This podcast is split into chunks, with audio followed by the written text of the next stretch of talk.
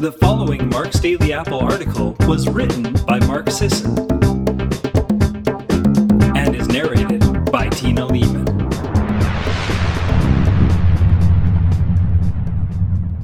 Health Perspective for Every Stage of Life, Part 2. Last week, I took up the subject of health through the varying stages of life. What does health mean to us? How should we develop it or live it within the scheme of the different stages we go through as logistical events and developmental maturity shift the focus and parameters of our lives? How do our major milestones challenge our approach to well being? Let's pick up that topic again and finish off the discussion. I hope you'll share your own thoughts on how differing stages of life influenced your thinking about health and what approaches fit the times best for you. Busy career, aka learning to accept there will never be enough time. For some people, this happens straight out of college. For others, the sensation might not settle in until a decade or so later when they're further along in their careers, or it resurges when they switch professional tracks. Whatever the timing, it's when you find yourself in the thick of career demands and the old ways of organizing your time do not meet your needs anymore. Because the unfortunate fact is, the Earth doesn't slow down and add hours to its daily rotation simply because you've got a bigger workload. This is one stage in life when I particularly advocate time management strategies. The more legitimate tricks you can employ, the better off you'll be. Depending on your individual work schedule, ask yourself what times of day you could mine for more workout, food prep, or meditation opportunity. Are you utilizing your mornings to an effective end? Are you organized enough on the weekends to make sure you begin your week with primal choices in the refrigerator and workout clothes clean? Do you come off the weekend well rested? Are you maintaining a consistent sleep schedule? It's time to establish something of a routine if you want to not only prioritize healthy primal behaviors, but make them sustainable choices that can fit into your now busier schedule. When circumstances change, we can either moan about them or figure out a way to make our lives work for us in the midst of them. Some people balk at any suggestion of structure, and I'm not saying everything in your life needs to be set up like clockwork. But running helter skelter throughout the week is a recipe for crappy convenience food and little workout time and or eventual burnout. This is the time of life, and let's be honest, most of us hit up against this challenge at a variety of points in our careers, when we're obliged to take responsibility for what we need. In some cases, the answers might feel good, such as advocating for treadmill desks or using full time breaks for short activity breaks at work. In other cases, we might not appreciate the answers, such as committing to an earlier bedtime, giving up TV, or dropping certain social commitments. Finally, we might even hit up against major life changing decisions, such as leaving a certain job because the commute is too much, foregoing income to take a less demanding schedule that allows for better life balance. The ultimate point of this stage, realizing there will never be enough time in a day, is coming to personally value our time as our most precious and limited resource. It's up to us to ask us how we'll best spend it for our own health and well being and for the opportunities and connections that matter to us. Having and raising kids, aka tired, tired, tired. It's hard to overestimate the toll these years can take. And I'd say the pattern isn't necessarily the same for everyone. Some people might struggle the most when the kids are wee ones. The middle of the night feedings, the early mornings, the extra household duties, the constant vigilance, the entertaining and cooking for multiple ages. The sweetest years of parenting can also be a major slog. Sure, some people cruise through the early years with fairly adaptable young ones. Miraculous outliers who sleep through the night after a few months, love the jogging stroller, nap well, eat anything, avoid perilous behaviors, and tolerate the gym childcare. I've heard these children exist. And then these people have a second child. Parents too often unconsciously try to white knuckle it, push their way through to the next break or developmental phase that's supposed to be easier. Illusions that, I hate to break it to anyone, mostly evaporate like cruel desert mirages as you finally approach them. With good intentions and love for their adorable and needy offspring, parents put their workouts on hold until the intended temporary hiatus becomes a couple or several years. They fall back into old eating habits, maybe turning first to caffeine, which then becomes a gateway drug to some sugar here or there. Convenience food starts to look more appealing despite the nutritional void. They legitimately lose sleep, but often exacerbate the problem by staying up late after the kids are finally asleep in a bid to reclaim their lost personal time each night or catch up on bills and laundry. They stress themselves over being the perfect parent, comparing themselves to the expert books, to friends, Facebook postings, to family Pinterest utopias. Even those who sidestep or at least survive the early trials might bump up against their Achilles' heels when the activity years hit with the temptation to overcommit to hosting, driving, fundraising, coaching, or even just attending every single event, practice, game, or other function. Having given away unsustainable amounts of time and energy, too many parents run themselves down, their resilience becoming further eroded. There's enough advice for raising healthy children to float the entire continent. Information for parents maintaining their health in those early years? Not so much. Of all I've witnessed and experienced in this department, I'd offer this nugget above all embrace the principle of good enough. Because just when you think you've got the whole life thing down, here comes the parenting tsunami to wipe out most, if not all, of your finely tuned system. When I said for the previous stage that I recommended time management strategies primarily for handling a busy career, I wasn't being coy. Sure, if you're wasting hours in parenting chat rooms or following Pinterest, you need to get honest with yourself and give up the time sucks. That said, parenting puts us in uncharted waters. The challenge in these years isn't to see how much can be done, but how much can be left undone. Parenting, particularly if you have young children, multiple children, challenging children, children with special needs, or if you're parenting on your own, often obliges a total slate cleaning. In other words, lose your attachment to how your life worked before. It helps to begin with a bit of acceptance. You will never be able to do everything right. You will never ward off their experience of every cold, every negative peer interaction, every junk food intrusion, every picky taste, every irritable day, or every sleepless night. Resolving to create a good enough life can finally set you free to take care of yourself and even enjoy parenting. Ironically, often letting you do a better job of it. You toss off the manic, frantic dash to give away every particle of energy to make everything perfect for your child and everything else consistent with the way it used to be. When you decide to live by the principle of good enough, you prioritize certain choices that you feel will make the most difference for your child.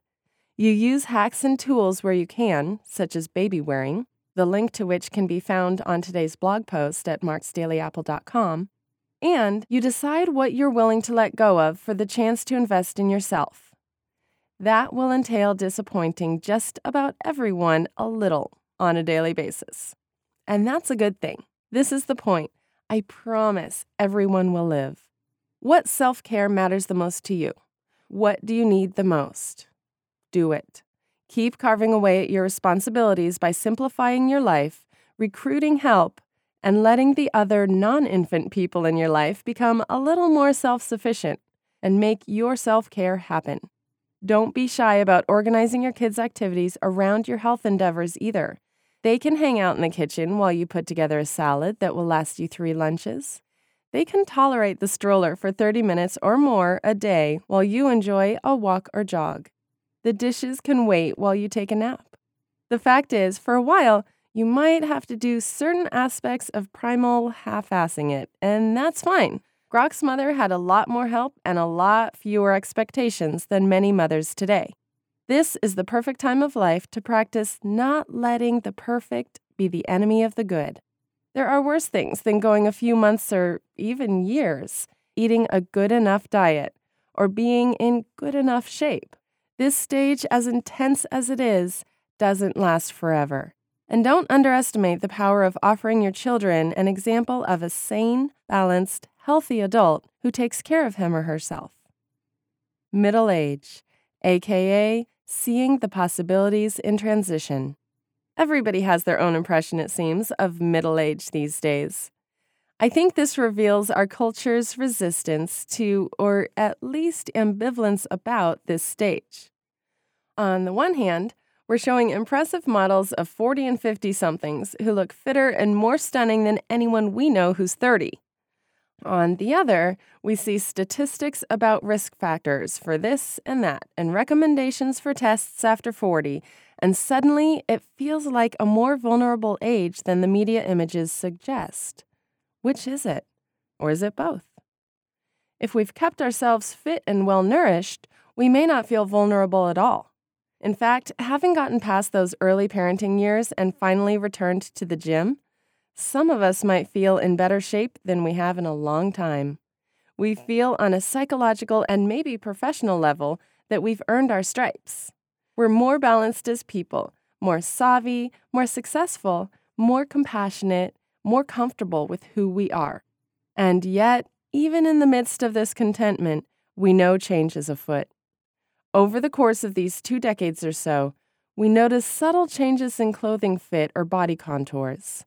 Even if we're doing the same workouts with a mind toward appropriate progressions, we can see and otherwise sense minor modifications evolving. We can be strong and trim, robust and healthy, but we acknowledge on some level that this is the end of the Teflon years. We can be hale and hearty, but we're no longer invincible. The fact is, raw age numbers don't matter as much as the physical changes that happen during this time. For women, perimenopausal and eventual menopause set in. In both sexes, certain hormone levels shift, although not as much, particularly for men, as we often assume. Metabolisms begin to downgrade, and it simply takes progressively more effort to maintain the same shape and strength as you had in more youthful days. This doesn't mean by any stretch, like conventional thinking suggests, that everyone is doomed to grow spare tires, lose insulin sensitivity, and relinquish active, let alone athletic, endeavors. It just means we need to invest more wisely to get the same results we're used to getting. Maybe a moderate carb diet for us used to mean 90 to 100 grams of carbs a day. Now, we may have to dial that back to maintain the same body composition. Likewise, we might need to step up or choose an alternate exercise program, in addition to some additional, well timed protein to maintain our muscle mass. While age brings perspective and even patience, we might not have the same physical resilience to stress we once did. Adding more self care and some kind of relaxation routine can help us fill that gap. A full night of uninterrupted sleep might not come as easily, but we can be more diligent about the impact of blue screens and the influence of food cues, as well as other zeitgebers. In other words, the push into middle age tends to be the time when we need to step up our discipline and hone our overall health regimen. More specialized support can be an answer, as might a tweaking of supplementation or switch to something more comprehensive. I might know one, wink wink, as might new complementary practices. Maybe, for instance, it's time to hire a trainer or begin that meditation practice. If we find ourselves at this stage without having taken care of ourselves, this is probably doubly true.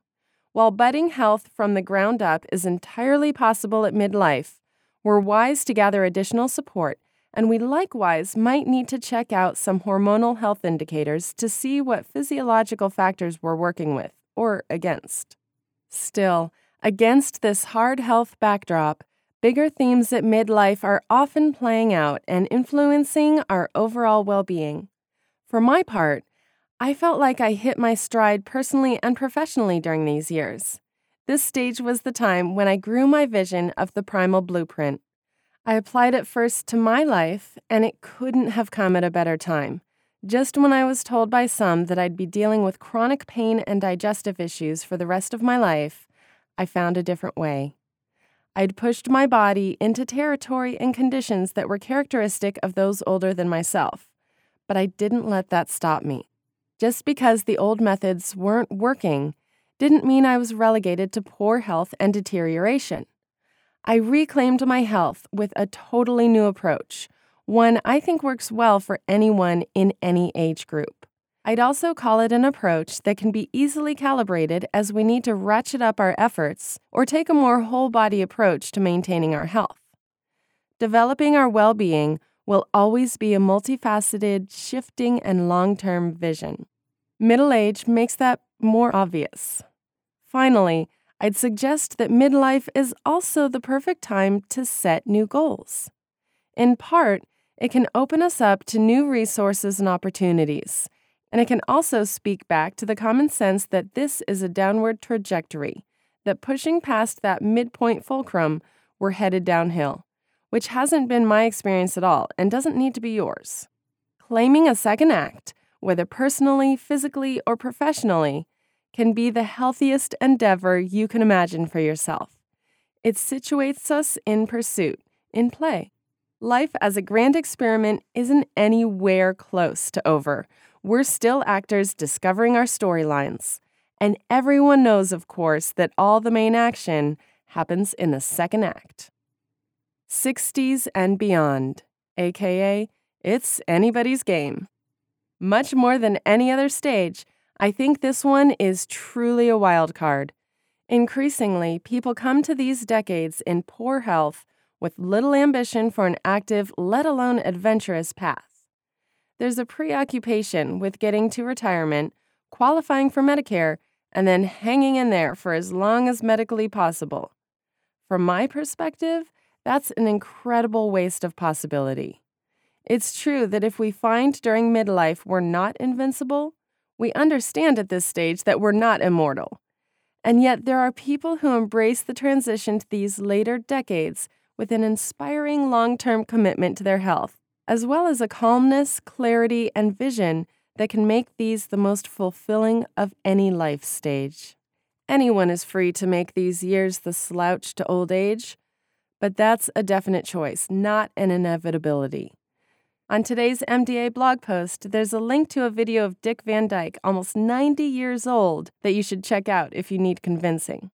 These decades involve, in some regards, a gradual slowing down, but that's not the same as stopping and waiting to die. I have a friend in his mid 70s who's preparing for his first trip to Antarctica next year. I have another who's about the same age and climbs as many mountains as she used to three decades ago.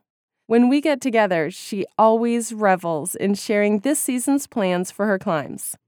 At 62 years old, these people are always reminding me how young I am. I laugh, but acknowledge that I'm as content and nearly as active as ever. We'll see what I'm up to when I'm as seasoned as they are. I'm forever inspired by their example of new endeavors, new adventures. I truly believe their positive attitudes and pursuit mentality keeps them as young as their activities themselves.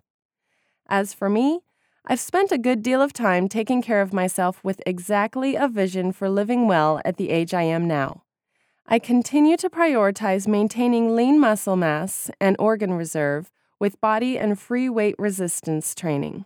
I keep my core strong and work with full body protocols that keep me more limber and agile than I was when I quit racing in my 30s with chronic joint pain. And of course, I play as much as I can. I've taken care of my bones the same way, with plenty of physical stimulation of the musculoskeletal system a daily dose of sunshine, and a healthy balance of nutrients like calcium, vitamin K2, magnesium, potassium, in addition to vitamin D that support my bone integrity. I've devoted the last couple decades to eating a primal blueprint diet with optimal multivitamin and mineral and fish oil supplementation to support my health from every angle, including my cognitive health. I eat clean and limit my exposure to toxins. My diet keeps my blood sugar balanced and insulin sensitivity strong. My workouts haven't changed much. I still do sprints, plenty of them. I lift, but I give more thought and generosity to recovery time, and that pays off. The biggest change I've noticed and addressed is a need to rein in stress. I've noticed I have less patience for it, and I think that's a good thing. From both a physical and mental perspective, I've felt the desire to reduce the impact of everyday tension. A relaxation routine has become a mainstay for me at this point, and at times I wish I'd adopted it sooner. As a trainer, I've observed how useful professional support can be for ongoing fitness, for proper progression, and for needed modification. I've always recommended extra protein for folks in their later years, particularly following workouts to maximize gains, as well as optimally comprehensive, higher dose daily multivitamins, since absorption of nutrients can gradually decline. The healthier you are and the fewer medications you're on, the less of that decline you'll see. Finally, there's the adage about making peace with your age in later years. Although some people misconstrue the thought as an excuse for overall complacency, I do think the concept, intended from the right spirit, bears some truth. What we wisely make peace with, however, isn't the surrender of our well being.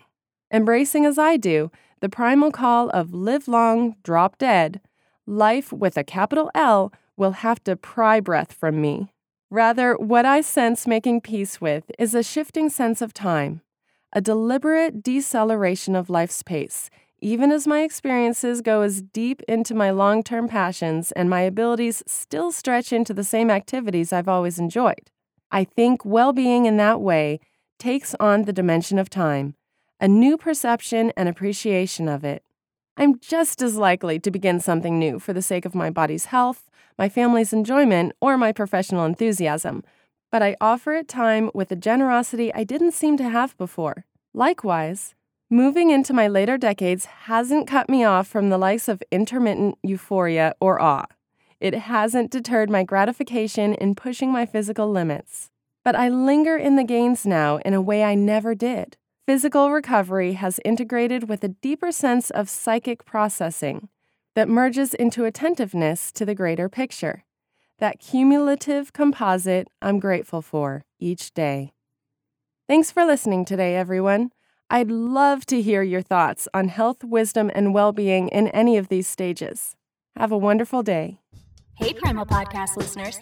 Have you been wanting and waiting to take your health or your clients to peak levels? Then it's time to enroll in the Primal Blueprint Expert Certification. The Primal Blueprint Expert Certification is the very first and surely to be the preeminent ancestral health online certification program. From the comfort of your own home, you'll dive deeper into the Primal Blueprint philosophy with a comprehensive online course and examination process through 13 educational modules. This self-paced course is equivalent to an upper division college course in the health sciences. You'll develop the expertise in primal eating, exercise, and lifestyle practices to help you and your clients achieve breakthroughs. This certification program also gives you access to over $400 of multimedia educational materials, ebooks, digital books, and video instruction from Primal Blueprint author Mark Sisson. Graduates are listed online in our certified expert directory to enhance their credibility in the evolutionary health world.